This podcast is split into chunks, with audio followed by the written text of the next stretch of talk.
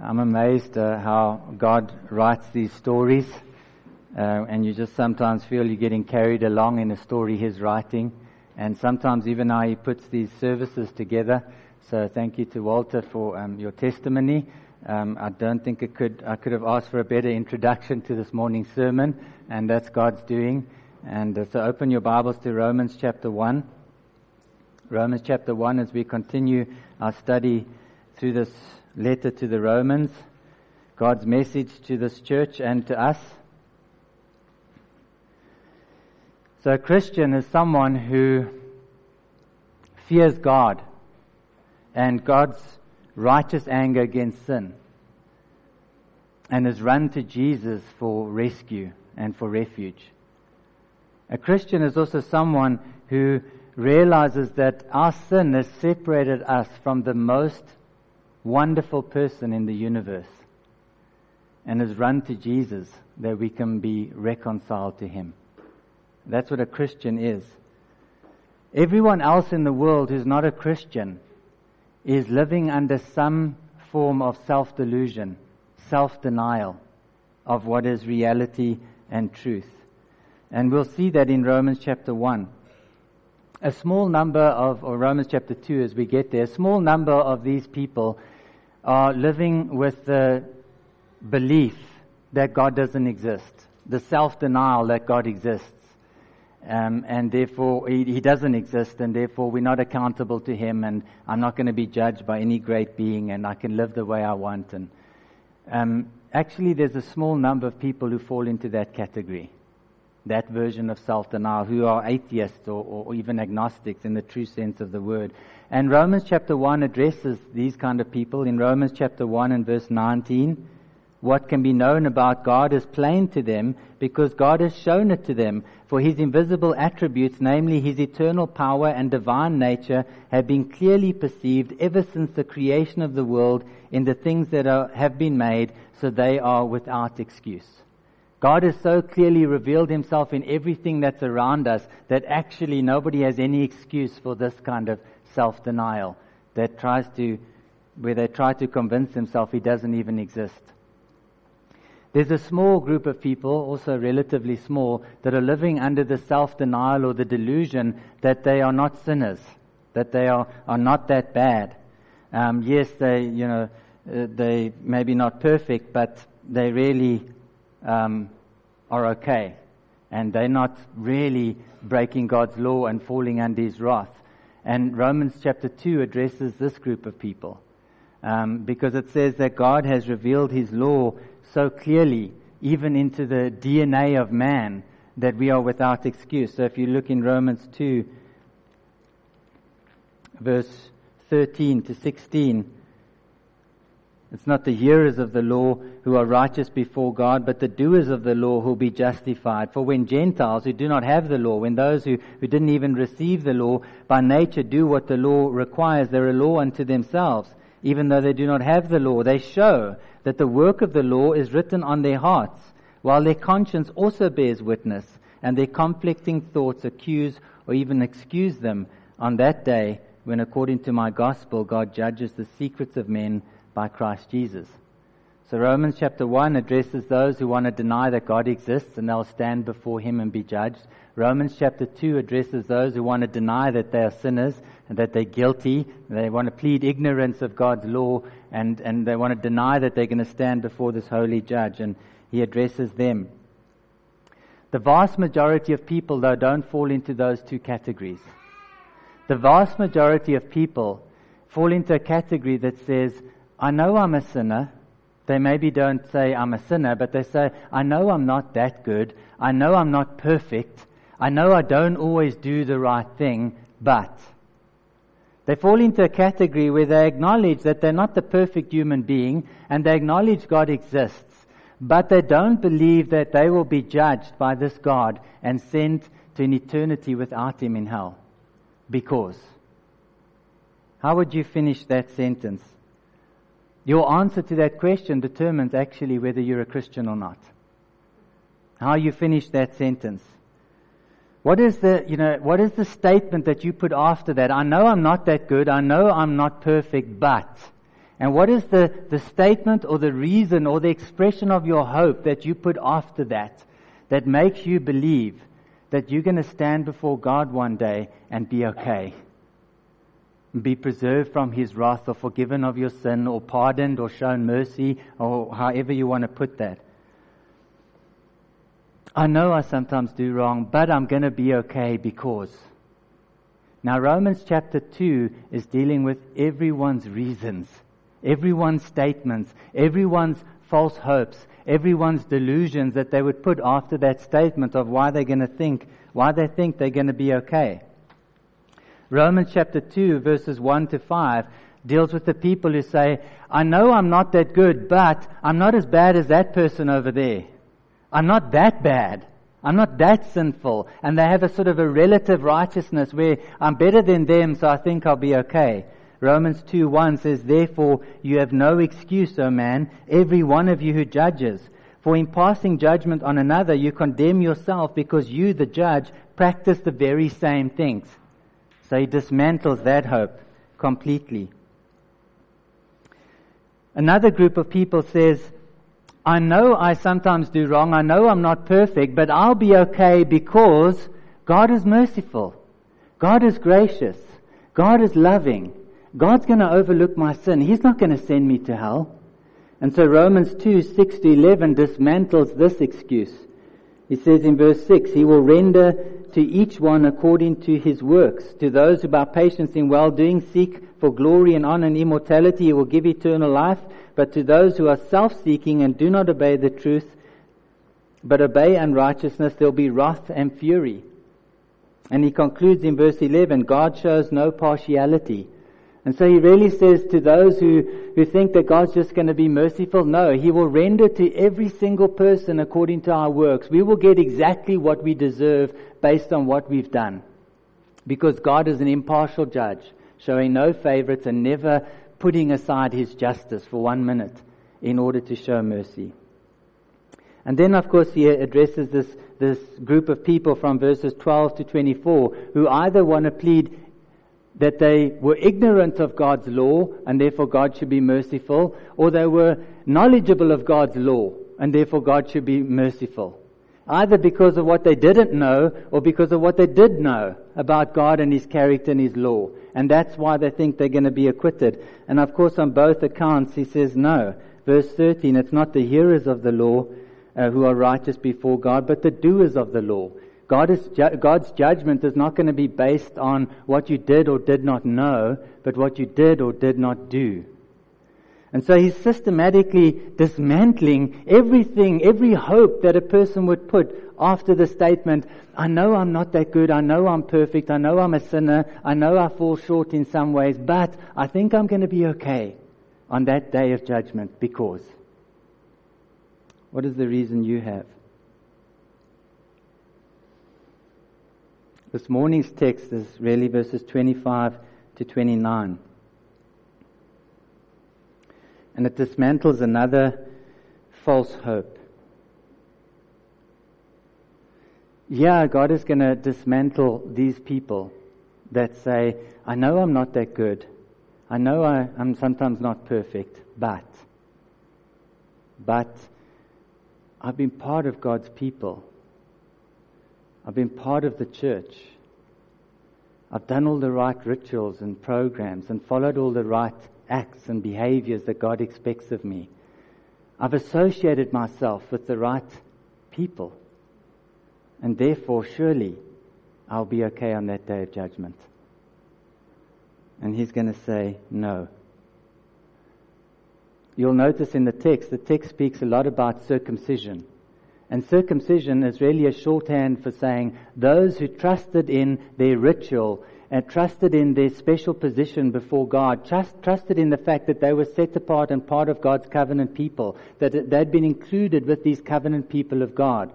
They trusted in that. And Paul says that is no reason to think you're going to be okay on the day of judgment. So let's read the text. Romans chapter 2, verses 25 to 29. For circumcision indeed is of value if you obey the law. But if you break the law, your circumcision becomes uncircumcision. So if a man who is uncircumcised keeps the precepts of the law, will not his uncircumcision be regarded as circumcision? Then he who is physically uncircumcised but keeps the law will condemn you who have the written code and circumcision but break the law. For no one is a Jew who is merely one outwardly, nor is circumcision outward and physical, but a Jew is one inwardly, and circumcision is a matter of the heart by the Spirit, not by the letter.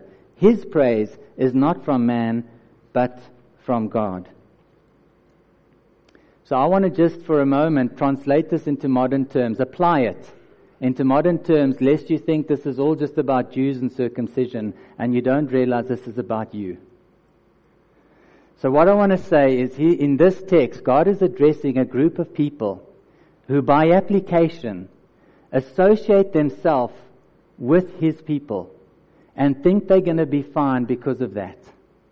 Because they've been christened as a baby, because they've been baptized, or because they're a member of a church, or because they take communion and have participated in the various rituals that are associated with the church, they think they'll be fine. He's addressing a group of people that, that think because they've grown up in the church, young people, because you've grown up among Christians and you have Christian friends and maybe Christian parents and, or maybe even elder as a father, that you're going to be okay on that day of judgment, that somehow God is just going to let you off the hook, despite the fact that you know you're a sinner. This text is speaking to you. And some of you sitting here this morning, as we've even heard from Walter's testimony, some of you are sitting here this morning belong in this category. Some of you think you're going to be okay on the day of judgment, but your faith is misplaced and your hope is unfounded because it's based in where you find yourself in a church building this morning and not where it ought to be in Christ and Christ alone. And so please listen to this text as, as we unfold it. Firstly, the value of circumcision. Secondly, the significance of obedience. And thirdly, the way to obedience. So firstly, the value of circumcision in verse 25. Romans 2:25 says circumcision indeed is of value if you obey the law but if you break the law your circumcision becomes uncircumcision. So let's just go and get the Old Testament background to this concept of circumcision. So keep your finger here in Romans and turn to Genesis 17. Genesis 17.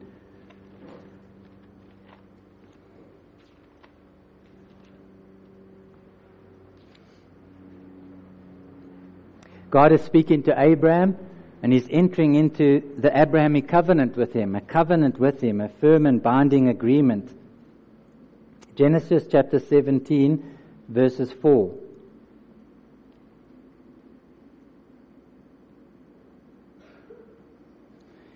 Behold, my covenant is with you, and you shall be the father of a multitude of nations. No longer shall your name be called Abram, but your name shall be called Abraham, for I have made you the father of a multitude of nations. I will make you exceedingly fruitful, and I will make you into nations, and kings shall come from you. And I will establish my covenant between me and you and your offspring after you throughout their generations for an everlasting covenant, to be God to you and to your offspring after you. I will give to you and to your offspring after you the land of your sojournings, all the land of Canaan, for an everlasting possession, and I will be their God. And God said to Abram, As for you, you shall keep my covenant, you and your offspring after you throughout their generations. This is my covenant which you shall keep between me and you and your offspring after you. Every male among you shall be circumcised. You shall be circumcised in the flesh of your foreskins, and it shall be a sign of the covenant between me and you. He who is eight days old among you shall be circumcised. So God enters into this covenant relationship with Abraham and he says, this is going to be the sign of the covenant. This is going to signify that you are in this covenant relationship. You must be circumcised and your children must be circumcised on the eighth day. And the nation of Israel is, is the nation that grew out of Abraham's loins, as it were. They were the descendants that came from Abraham, uh, Abraham, Isaac, Israel. And so circumcision was an, an, indication, an external sign that we are God's chosen people. We are God's special people. We've entered into a covenant relationship with God. And so certainly we will not perish. Despite our disobedience, we will not perish. Circumcision was regarded as, as many Jews, even still today, but all along Israel's history, circumcision was almost like your, your get out of hell ticket. The sign that you'd be okay no matter what. You were part of God's covenant people. Listen to this quote from an ancient rabbi. No person who is circumcised will go to Gehenna, which is an Old Testament term for hell. No person who's circumcised is going to go there. Even though I'm not perfectly keeping the law, I'm circumcised. I'm, I'm in a special covenant relationship with God. I'm part of God's covenant people, and that gives me a get out of hell card. Special privilege. When God comes to judgment, I'm somehow going to just be acquitted. Paul says, no. That's what Paul says. He says there in verse 25, circumcision is indeed of value if you obey the law. But if you break the law, your circumcision becomes uncircumcision. You become in the same position of someone who's uncircumcised, someone who's outside the covenant people of God. So Paul can say, yes, there is value in circumcision, but not in a sense that'll rescue you from God's wrath. And that's what he goes on in, in chapter 3 verse 1 to say. Then what advantage has the Jew, or what is the value of circumcision? Much in every way. To begin with, the Jews were entrusted with the very oracles of God. So he's going, is there a value in being a Jew? You bet. You were the ones who were given God's revelation, God's law. You were His special people. He drew close to you and entered into a covenant relationship with you. But don't think that that is going to rescue you from wrath.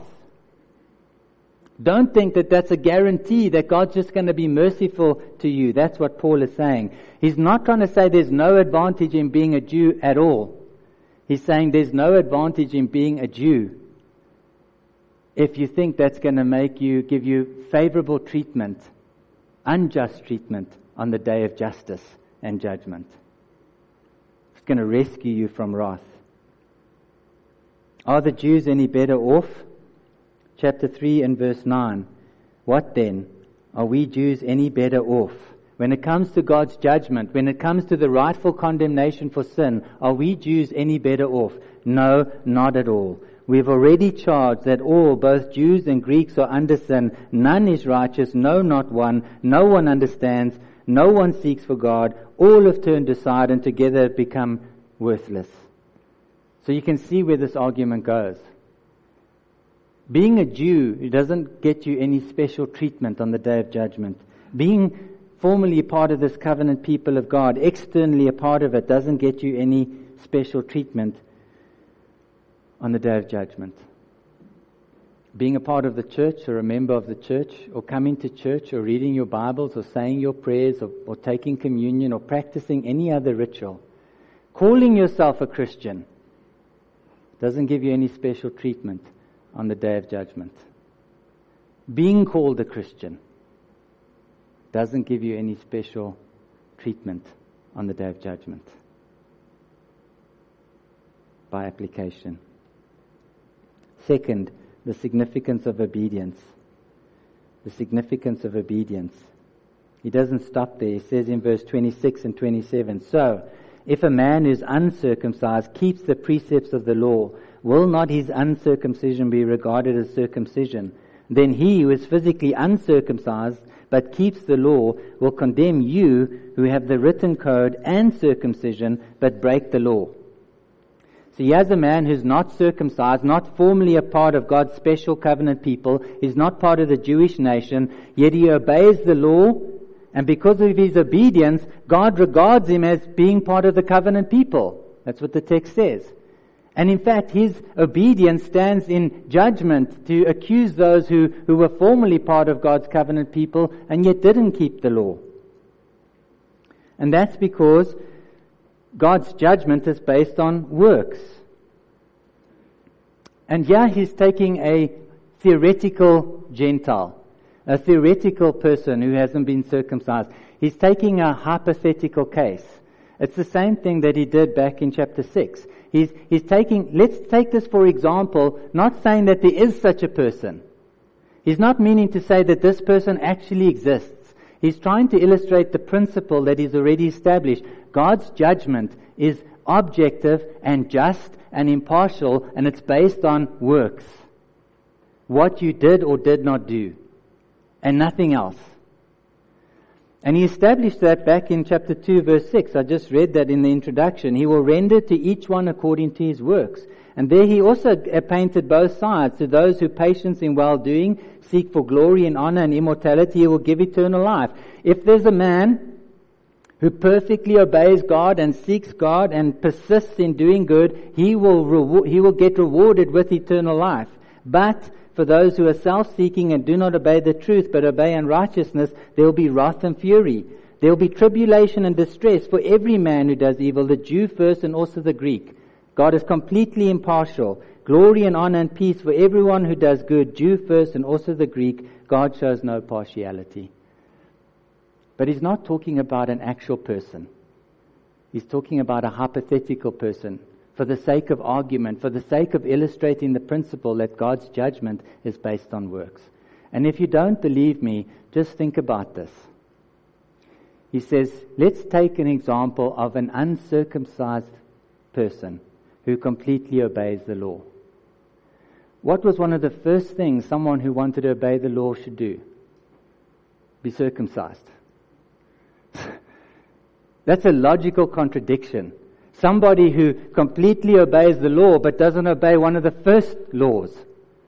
Because again, he's not talking about an actual example. He's taking a theoretical example. Someone, let's say, let's pose theoretically, there was someone who completely obeyed the law, but who was outside God's covenant people, who was not regarded as part of God's covenant people. That's what he's saying. Such a person, by their obedience, would be regarded as part of God's covenant people. And likewise, you Jews who, who are formally and externally and officially part of God's people, but disobey and disregard His law, you will be regarded as someone who's uncircumcised, someone who's outside the covenant people of God. That's his illustration here. That's his example. Why? Because God, God's judgment is based on works. And those who are guilty will be judged guilty, and those who are innocent will be judged innocent and rewarded. He's presenting something that is a logical impossibility. If he had said, let's imagine a Gentile who completely obeys the law, we could be excused for thinking he was talking about a real person that could really exist. But that's not how he puts it.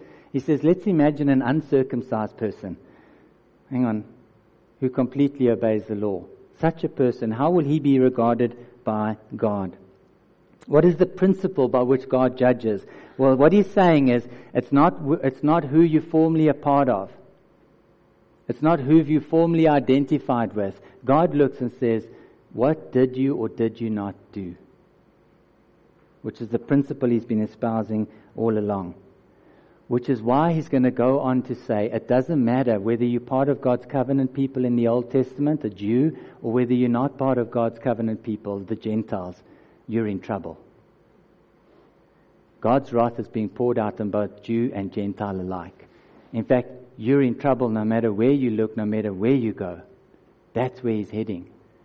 Because you're all deserving of God's judgment, which is why he's then going to have to say, God had to provide another way. Because the way of obedience leads to a dead end street in God's wrath, whether Jew or Gentile. Whatever your background, whatever your doctrine, whatever your upbringing, wherever, wherever you come from, if you're going to try by your works, by your obedience, by your performance, gain a right standing with God, all that you're going to gain as your rightful reward is wrath. The wages of sin is death, he'll say in Romans 6:23. Therefore, God has to provide another way. Another way for sinners to be made right with him, and that's the basis for his gospel. Look at Romans chapter 5, verse 18. Romans chapter 5, verse 18, when he, he starts to present the gospel. Therefore, as one trespass led to condemnation for all men, So one act of righteousness leads to justification and life for all men. For as by one man's disobedience the many were made sinners, so by one man's obedience the many will be made righteous.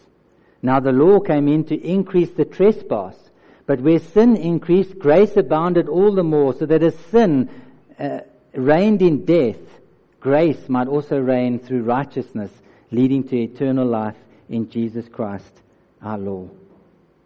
There is only one man who's merited obe- um, righteousness by perfect obedience to God's law, and his name is Jesus Christ. And therefore, he is the way that God has provided and the only way. Every other way that people try to follow is going to result in them re- being rewarded with the rightful judgment that their falling short deserves. And therefore, God provides another way for us to be made righteousness, to be, to be made righteous. The gospel is grounded in a very objective reality. That's what you've got to realize. The gospel is grounded in a very objective reality the perfect obedience of Jesus Christ that fulfills all of God's righteous requirements, that completely fulfills God's law, and his sacrificial death that completely satisfies his wrath and takes away our sin. There's something very objective that needed to happen that God Himself provided so that His justice could be upheld and His mercy could be displayed. The gospel is grounded in the accomplishments of Jesus Christ rather than your own. And that's why the message of the gospel is a call to turn away from your own accomplishments, your own righteousness, your own attempts to be made right with God, your own hope and confidence in your efforts, and to turn to the way that God has provided in Christ and Christ alone. You see, so often I think we overestimate the value of our own obedience, and we underestimate the value of Christ's perfect obedience. Listen to me. Too often, we overvalue our own efforts, our own attempts, our own sincerity, our own abilities to perform, and we undervalue what Jesus Christ has provided. That is all the righteousness that God requires. By the one man's obedience, the many will be made righteous. We want God sometimes to reward our accomplishments. We want God to be impressed with us. We want God to think we're okay. When the gospel says, You're not impressive, you're not okay, but there is one who is. Hide yourself in Him. Hide yourself in Him. Come to God with Him. Let God be impressed with Him as you hold on to Him. So, thirdly, the way to obedience. So, the value of circumcision, the significance of obedience, it is the only way by which anyone will be declared righteous before God. And then, thirdly, the way to obedience, verses 28 and 29. No one is a Jew who's merely one outwardly, nor is circumcision outward and physical, but a Jew is one inwardly, and circumcision is a matter of the heart, by the Spirit, not by the letter. His praise is not from man, but from God. Paul is getting ready now to present the gospel, but he's not quite ready. He's, he's not going to present the gospel yet. He's got a bit more condemnation to do. A bit more bad news. A bit more convincing us that there's no other hope, no other way, no other solution, no other righteousness. But, but yeah, he just begins to hint at what he's going to expand on. There's a way that God is providing. He speaks here in verse 29 of a circumcision that takes place in the heart of man. The kind of circumcision that God looks upon and is pleased with. His praise is from God, not from man. That's what verse 29 says. Don't miss this, because this is the beginning of the kernel of the gospel that he's going to expand on. He says there is something that man looks at and, and thinks this is nothing. What is this? It does no external form that, that impresses man, but it impresses God.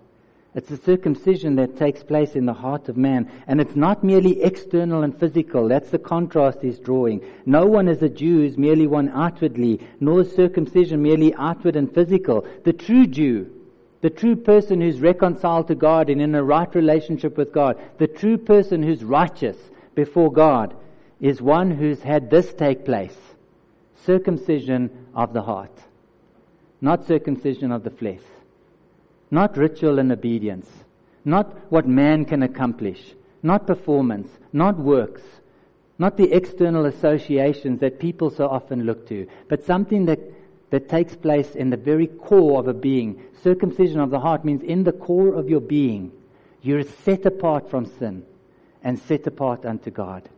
In the core of your being, your core of your being is transported and becomes holy God's. And it's not something that man can do. Because what does the text say?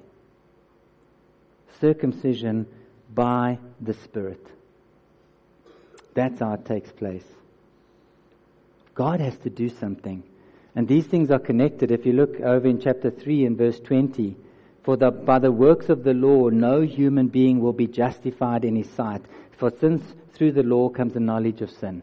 Right? By, by human works and achievements and accomplishments, no one's going to be justified. But now, verse 21, the righteousness of God has been manifest apart from the law.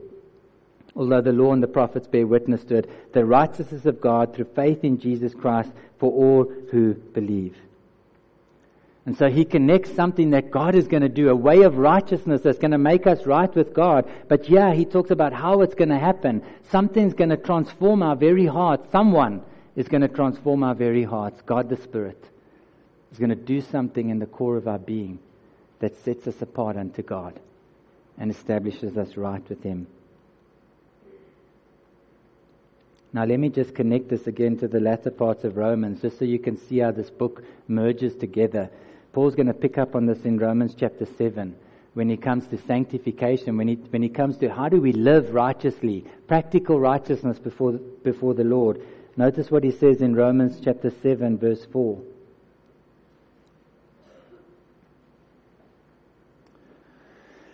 Likewise, my brothers, you also have died to the law through the body of Christ, so that you may belong to another, to him who was raised from the dead, in order that we may bear fruit for God. So we've died to the law, the way of the law. The law is righteousness and the, the way of the law in leading us towards righteousness. We've died to that in order that we might bear fruit for God. For while we were living in the flesh, our sinful passions aroused by the law were at work in our members to bear fruit for death. That's all that the law produced because of the, the desires of our flesh, the corruptness of our flesh. The law just showed us our sin and just um, encouraged us to plunge headlong in it. But, verse 6, now we are released from the law, having died to that which held us captive, so that we serve in a new way. And now we serve God. We live out our righteousness before God in a new way, the way of the Spirit and not of the old way of the written code. Wow, God has provided a new way of righteousness and a new way of living. And He contrasts the way of the law, the way of external obedience, the way of human effort and the way of the Spirit, the way of circumcision of the heart, the way of grace, the way of faith in Jesus Christ. These are two different ways of living. And so often, even as Christians, we, we want our justification. We want to stand before God in a right relationship by grace through faith. But we want our sanctification. We want to live our daily practical righteousness out by the way of law. We want to go back to that old way, that old burden, and, and we want to go back to our performance and bring that to God to impress Him. But God has created a whole new way.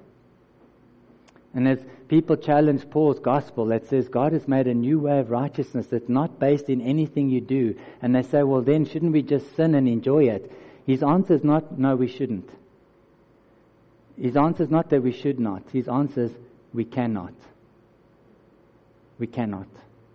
Because God has done something in our hearts. His Spirit has done a regenerating work. And like I say, this is not the full doctrine. This is just in Romans chapter 2, the beginning hints of it. God has done a circumcision of the heart, a regenerating of the heart, a transformation of the heart of stone and the heart of flesh, and made it into a, a, new person, a new creation with new desires, new inclinations, a new direction in life. And where our old flesh was always drawn towards rebellion and disregard of God's law, our new person is led by the Spirit into righteousness.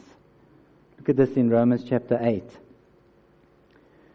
Verse 1 There's therefore now no condemnation for those who are in Christ Jesus. For the law of the Spirit of life, of life has set you free in Christ Jesus from the law of sin and death.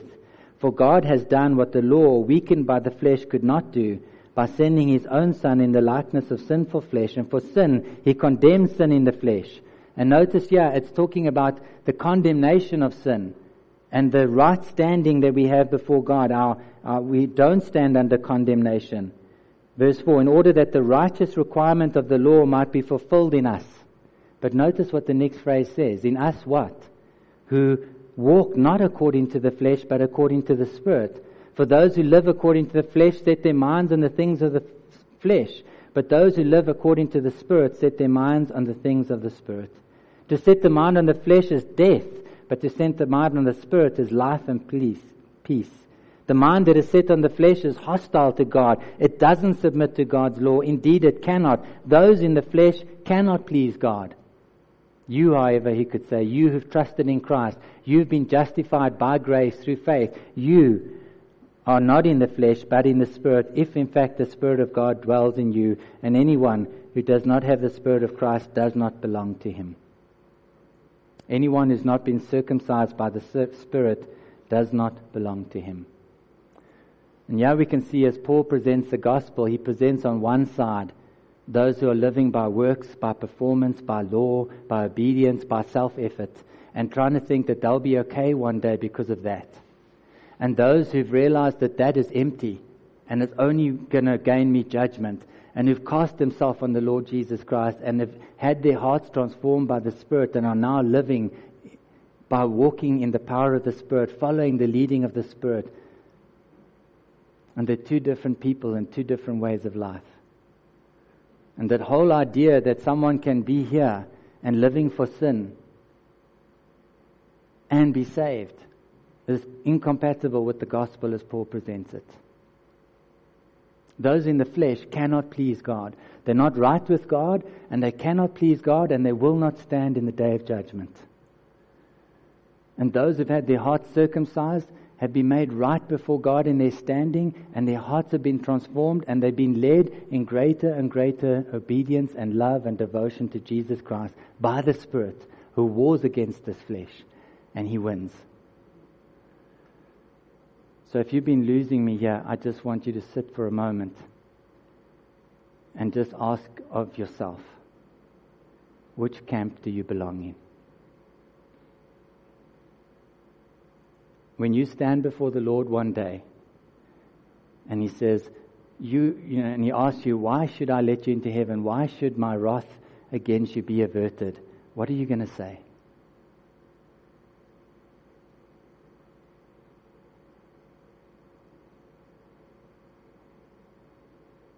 Because Romans chapter 1 and chapter 2 leaves you speechless.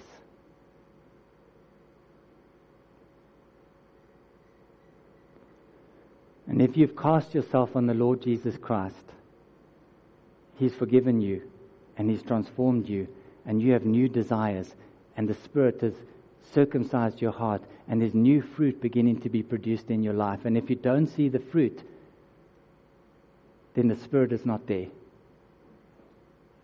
If you don't see the evidence of a transformed life that has been transformed by God's supernatural power, it hasn't happened. Don't fool yourself. When God raises a man from the dead, he does it. And we can see it. Don't sit there and fool yourself and think that you don't see any evidence of God transforming work in your life, of a heart that's now set apart unto Him, and yet think it's happened. If it hasn't happened, it hasn't happened. I'm not talking about sinless perfection. I'm not talking about never struggling with sin. I'm not talking about a real wrestling. I'm talking about a heart that now doesn't want to move towards sin, that doesn't want to embrace this that was leading to death, and a heart that does want to move towards Jesus Christ, that does delight in Him, that does find Him to be more and more beautiful and sufficient, that longs for Him. That's the work of the Spirit. And if it hasn't happened, it hasn't happened